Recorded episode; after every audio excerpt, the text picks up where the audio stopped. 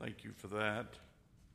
We um, obviously, I was telling uh, someone this morning at Bethlehem that uh, Carter's grandfather uh, was going to be baptizing him.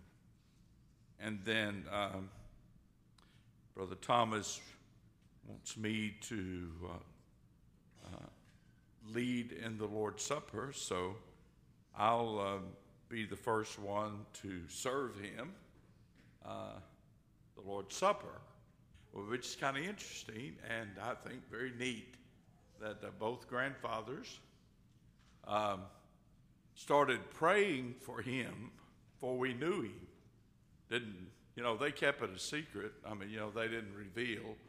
They didn't have a golf ball reveal or anything like that. You know, uh, so we had to wait, and and uh, and then they said, "Well, it's Carter," and so, uh, but we were praying for him while Bridget was carrying him, that the Lord would, in His time, bring him to Himself, even as we do every day for all of our grandchildren, and we pray for all of our children every day. This morning we prayed that the Lord would give them a sense of Himself on this His day.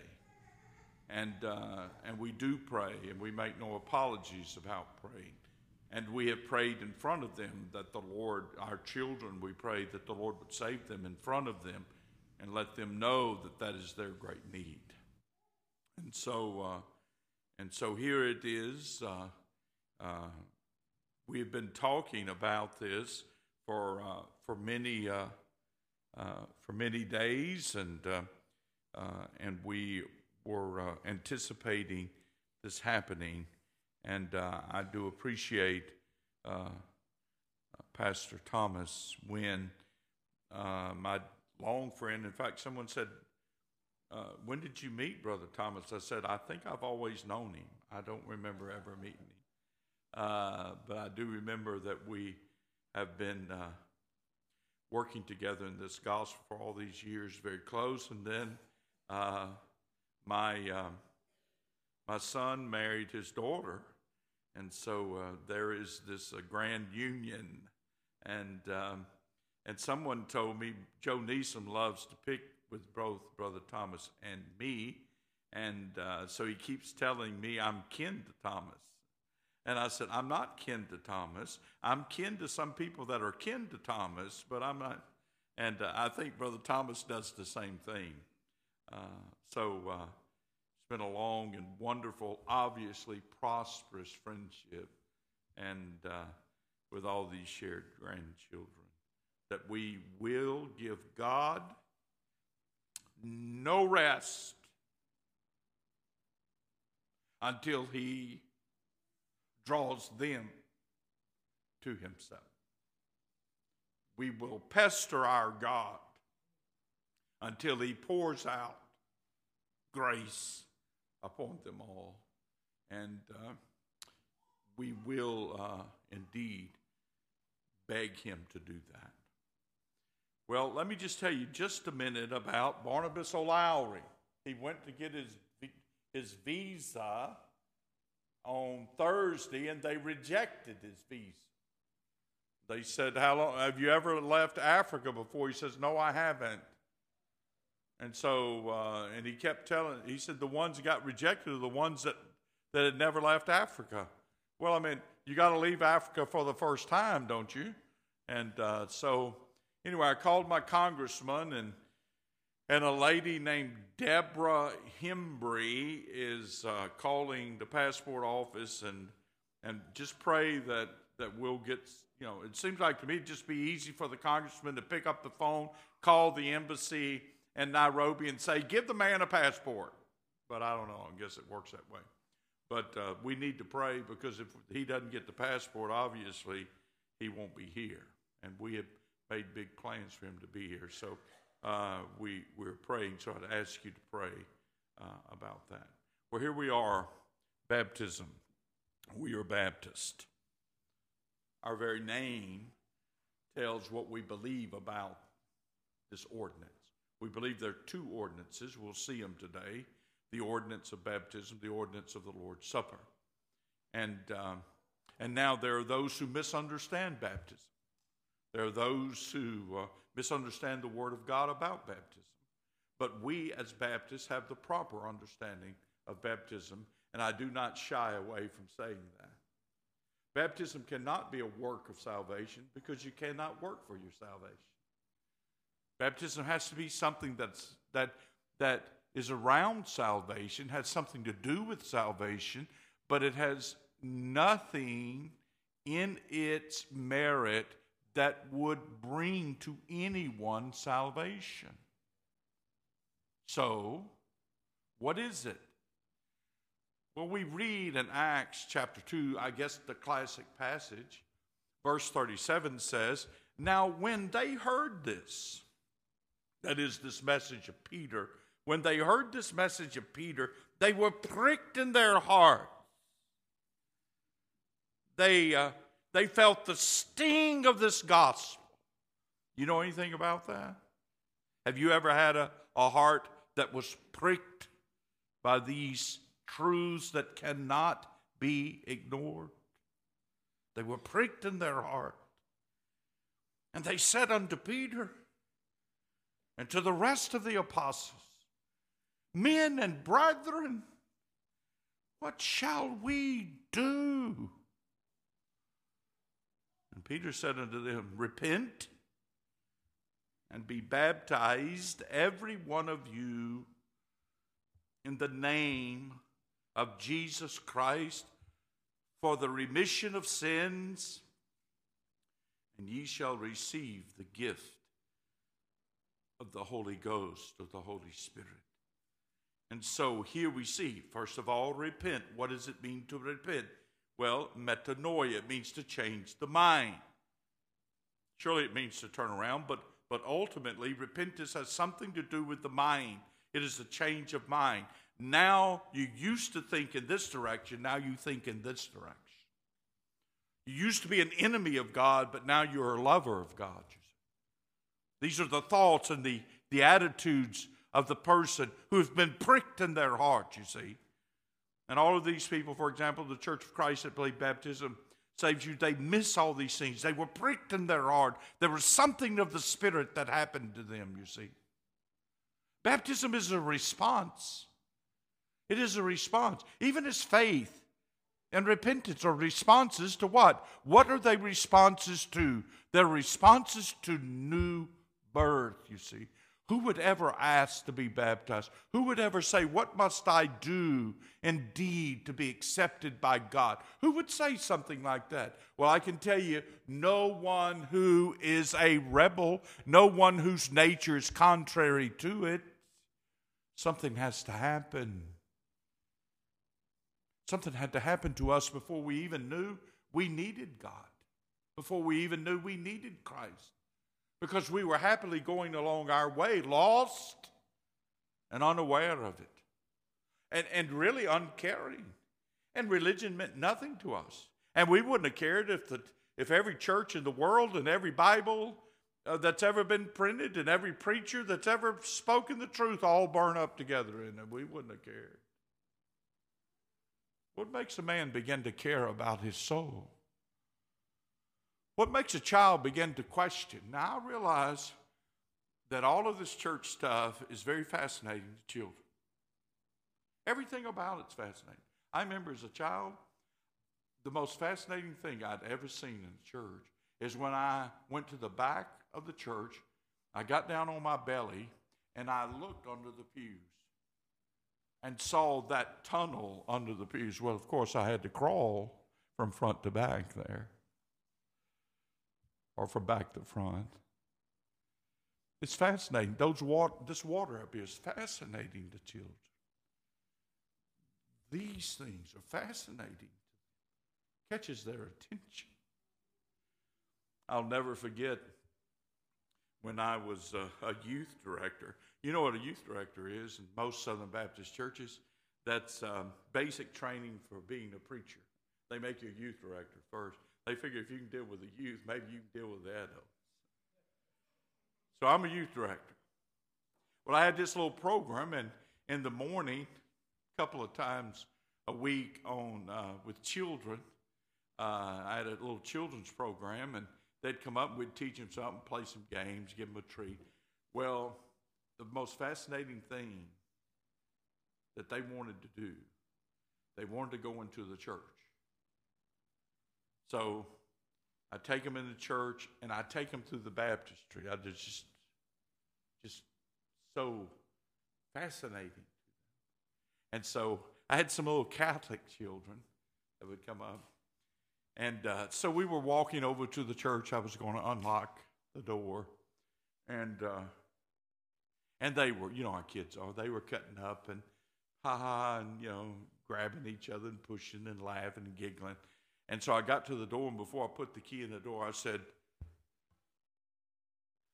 Y'all need to be quiet. This is God's house. And they froze. And when I opened the door, the little girl standing next to me said, Is he in there? Because if he is, I'm not going. And walked him around, walked him through. Fascinating. But see, there, uh, and, and that's good. I want them to be fascinated. I want them to see that there's something of value in this thing. But there's also danger in that. Because now some children are just, you know, little brats and you can't do much with them. But but a lot of children want to please you. You know, a lot of our children so if they see it's pleasing to you to confess Christ or to say, I love Christ, then they'll do it, you see. But what we have to, as adults, we have to watch for the evidence of it, you see. I remember there was a little girl that came into my office. Her mother brought her in there. I don't know, she was about nine, ten, maybe. And uh, so her mother wanted me to examine the child. Well, I can tell you this if you live with the child and you know the child and you know the personality of the child, you're a lot better judge of what the child is than the preacher because you know what they're going to tell the preacher? What they think the preacher wants to hear, you see. That's why the preacher can't ask really yes no questions, you know. You believe in Jesus? Yes. You believe in fairies? Yes. See? Well, so I said to her, I said, now, now, Lauren, why are you here?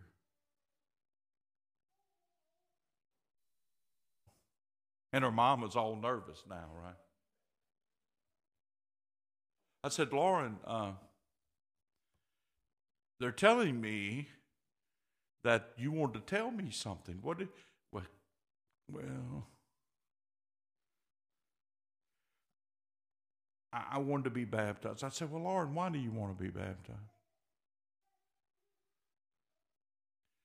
Because I saw my little friend baptized. And uh, She got a lot of attention. I said, Now, Lauren, do you think that's a good reason to be baptized? She said, No.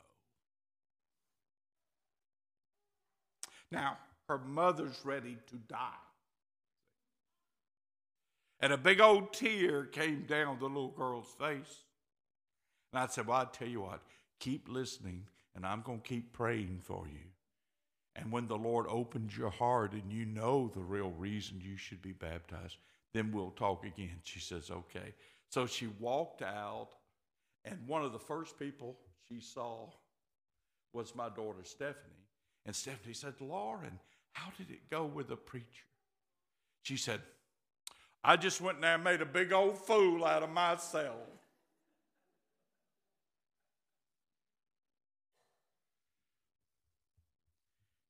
Repent. Now, that doesn't mean perfection. Because if that meant perfection, none of us could be baptized. But that means a change of mind about these things. You were going in the wrong direction, now you're going in the right direction. You were going away from God, now you want to go to God. And then be baptized. Now, what is this baptism? Why did they bring up the baptism? But I can tell you exactly why they brought up the baptism because we identify with the death, burial, and resurrection of Christ, you see. The bap- there's nothing, look, baptism is nothing without this reality behind. So, baptism is really, before we started aisle walking, how many of y'all were in churches where you walked aisles to, to receive Jesus?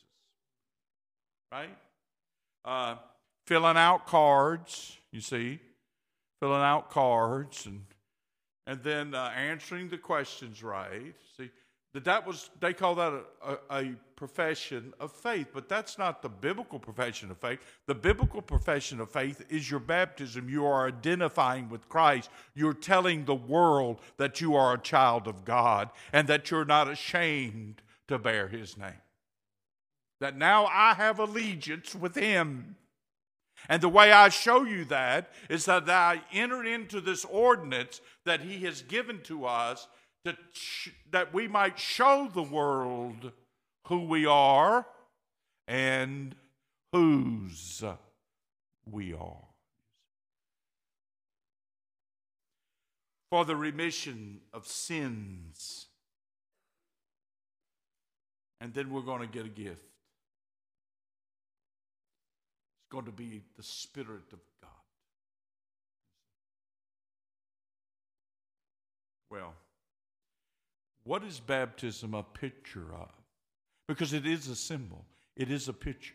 There is no reality in the ordinance, there's only a reality behind the ordinance.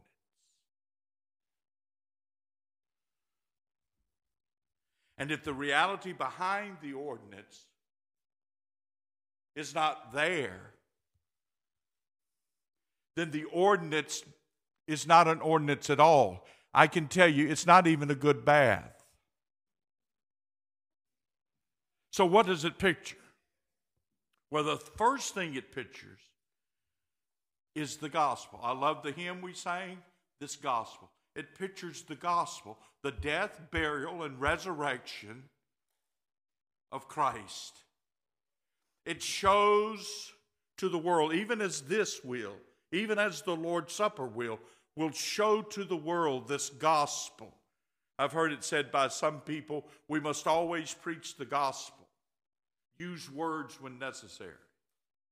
So we preach the gospel with more than words. We preach the gospel with living, with life, and we surely preach the gospel with these ordinances. And so when Carter stands up and when Brother Thomas puts him under the water, you see, it is going to be showing you the gospel. How did we how did we become saved?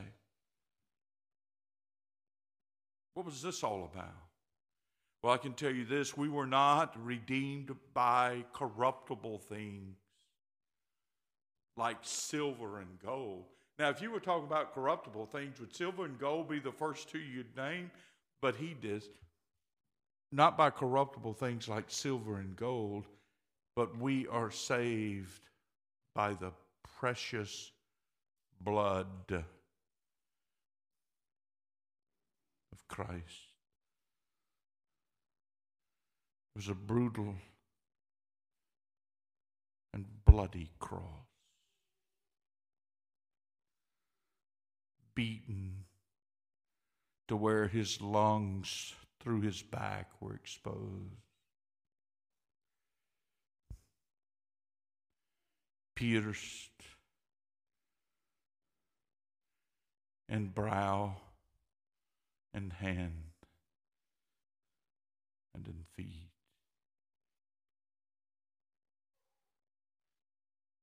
Why?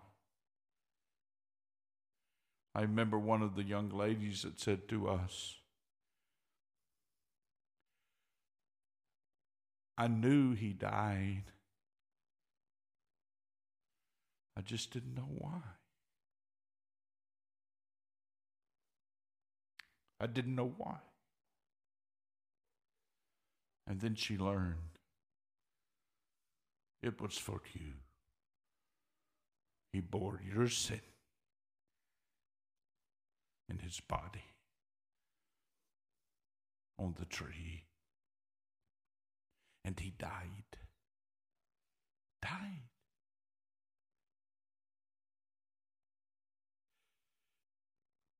Strange design. The firstborn seraph tries in vain to sound the love of death, of, of grace divine. Tis mercy all, or love divine. Tis mercy all. Let heaven adore, and let angel minds inquire no more.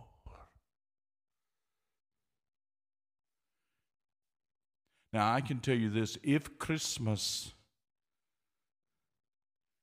God manifest in the flesh, if that is something that is so magnificent that we will never sound the depth of that, how much more, how much exponentially more is the bloody cross of Christ? Because he is God with every attribute of God. And indeed, Wesley puts it right the immortal dies what strange device. Tis mystery. How can immortality die?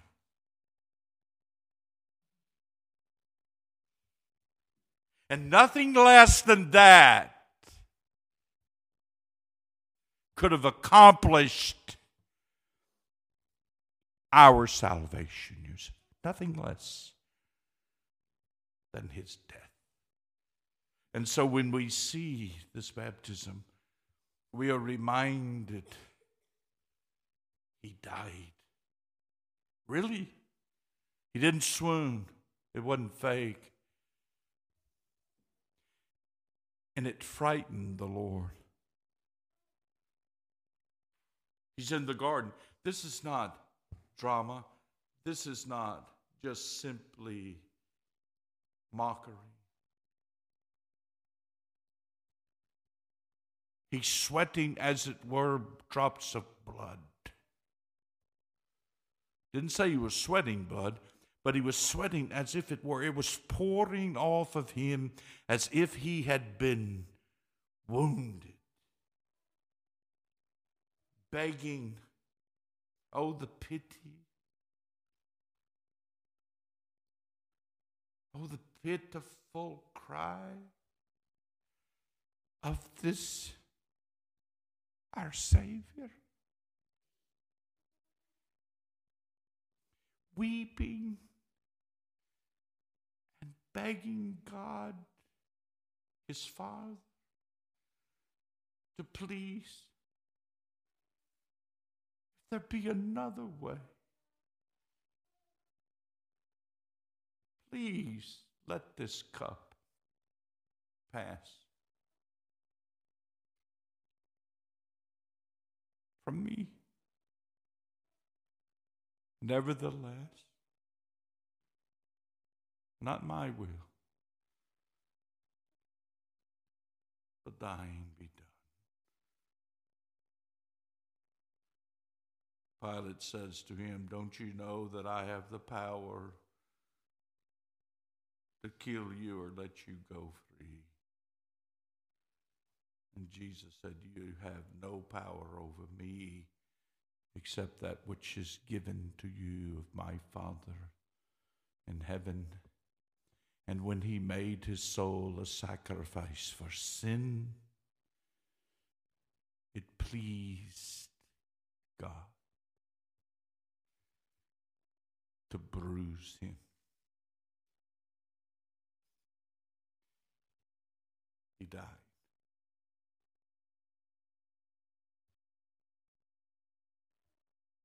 Can understand such a thing?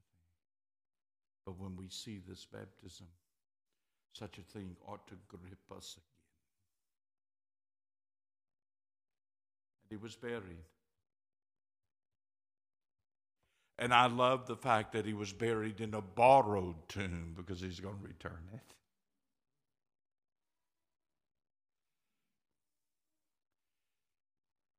Now, what do you think the disciples, what do you think they were thinking? From sundown Friday to Sunday morning when the women came running saying, The tomb is empty. I tell you, they were undone. They thought all was lost. What a horrible three days they spent buried. But then on the third day, The Father raised him from the dead. He brushed the change of death away from him because death thought he had it, his prey, but death lost the grip on his prey. And never before, you see, did such a thing happen that death lost the grip Death always has the grip. Death always is sure of his prey. But now he's raised from the dead, brushes it aside, the stone is rolled away, and he walks out alive. And so that's what this shows this wonderful gospel.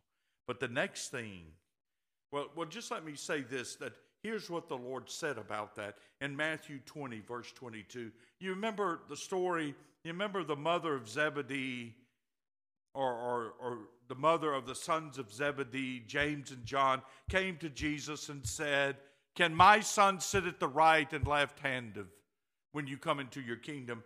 But Jesus answered and said, Ye know not what you're asking. Are you able to drink the cup that I shall drink of and be baptized with the baptism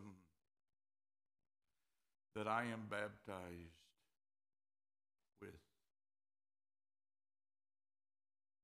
The next picture baptism is a picture of what the believer has experienced. And I'm telling you, if the believer has not experienced this, then this is no baptism at all.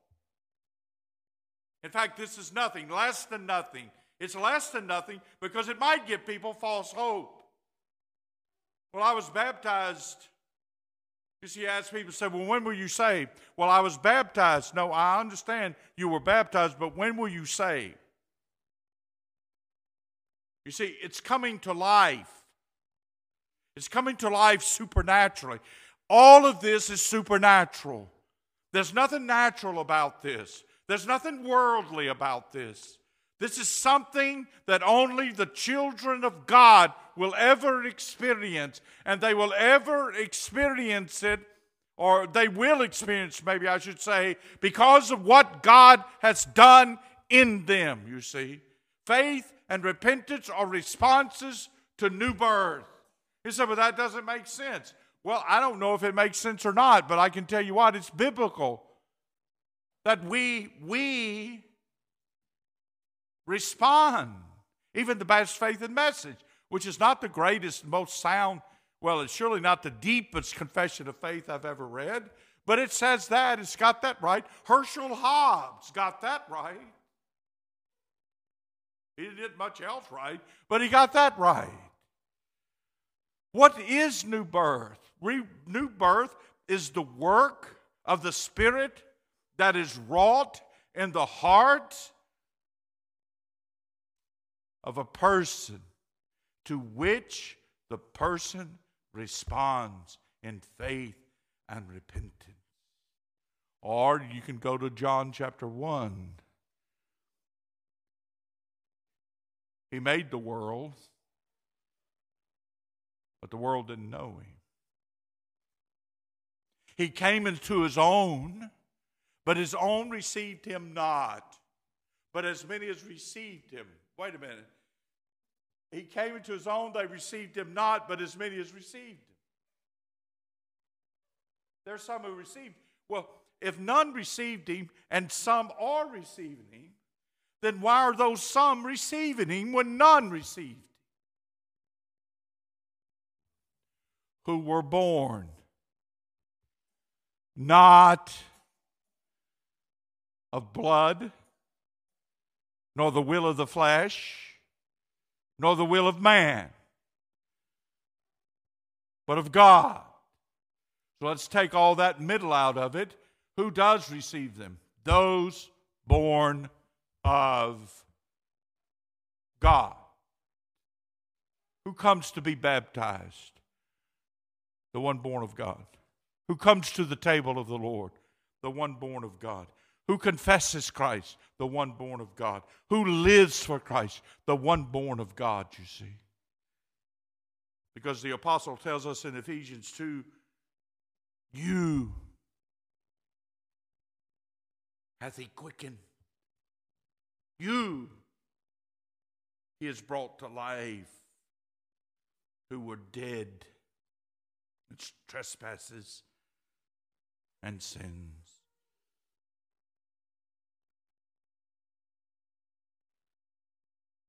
The apostle writes to Titus. He says to Titus in Titus 3 5, not by the works of righteousness which ye have done, but according to his mercy he saved us by the washing of regeneration and the renewing of the Holy Ghost, of the Holy Spirit.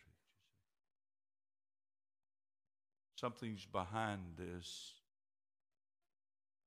Something that's happened to Carter. I couldn't see it. His father couldn't see it. His other grandfather couldn't see it. His mother couldn't see it.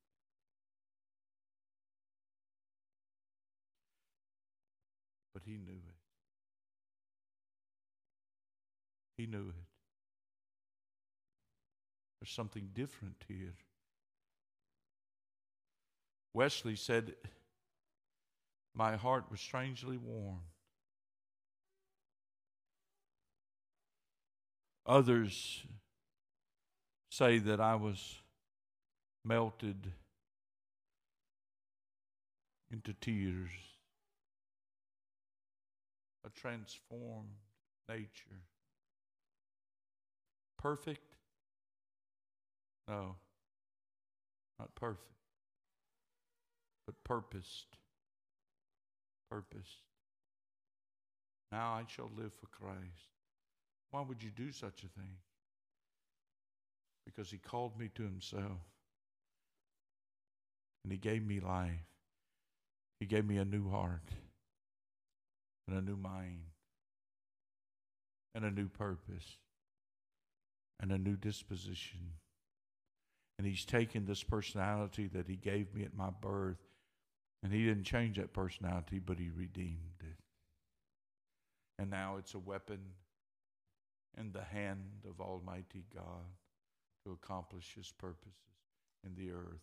If that is not what is behind this baptism, then it's no baptism at all.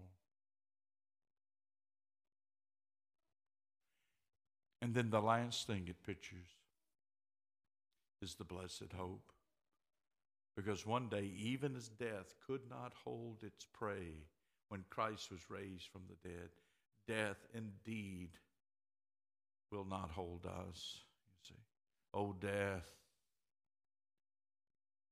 where is your sting? O grave, where is your victory? The sting of death.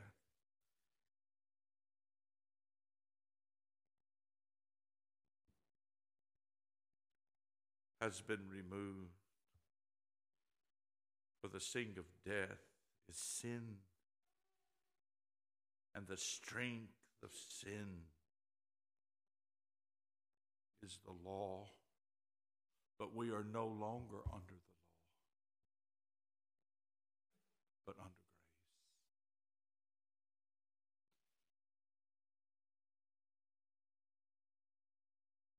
Here's what the apostle says to the church at Rome Know ye not that so many of us, as were baptized into Jesus Christ, were baptized into his death?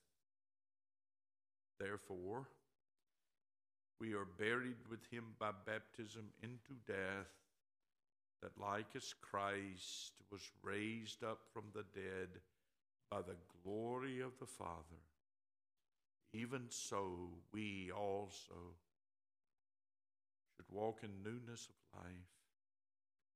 For if we have been planted together in the likeness of his death, we shall be also in the likeness of his resurrection.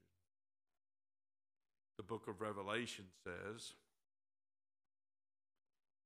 that we have two resurrections. The first resurrection is regeneration. The second resurrection is when these bodies come out of that grave. I don't understand it. I don't believe in soul sleep.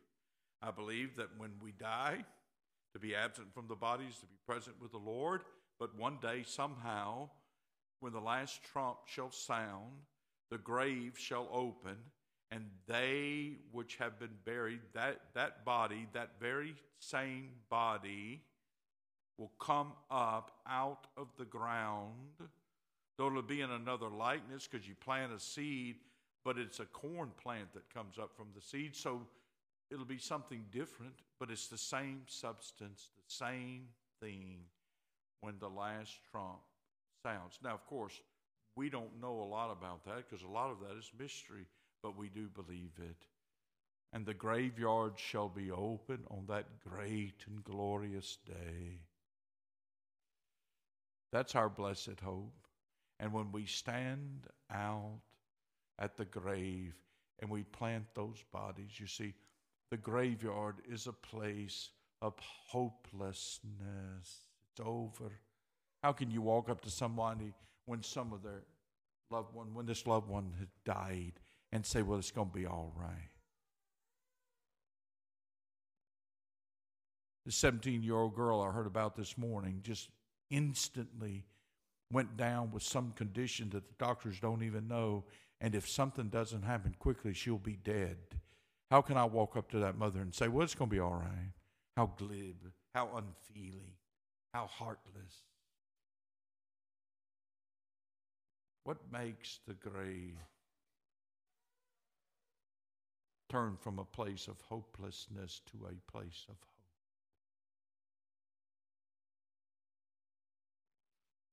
That's what baptism shows us, right? Buried, dead, buried. But we shall rise again. And somehow we who are with Jesus are going to meet those bodies that come up out of that grave. I don't know all the mystery of that, but I do know that that's our blessed hope. So baptism shows us the gospel. Baptism shows us the experience of the one baptized, the supernatural power of God in new birth. And baptism shows us that we have a blessed hope coming. Hallelujah. What a Savior. Let's pray. Father, thank you for the truth of your word. Thank you, Father, for what you have done in Carter's life and we are so excited as we anticipate what you're going to do with him in this life. So bless him, give him grace, help him to grow in the grace and knowledge of the Lord. And this we pray in the name of Christ.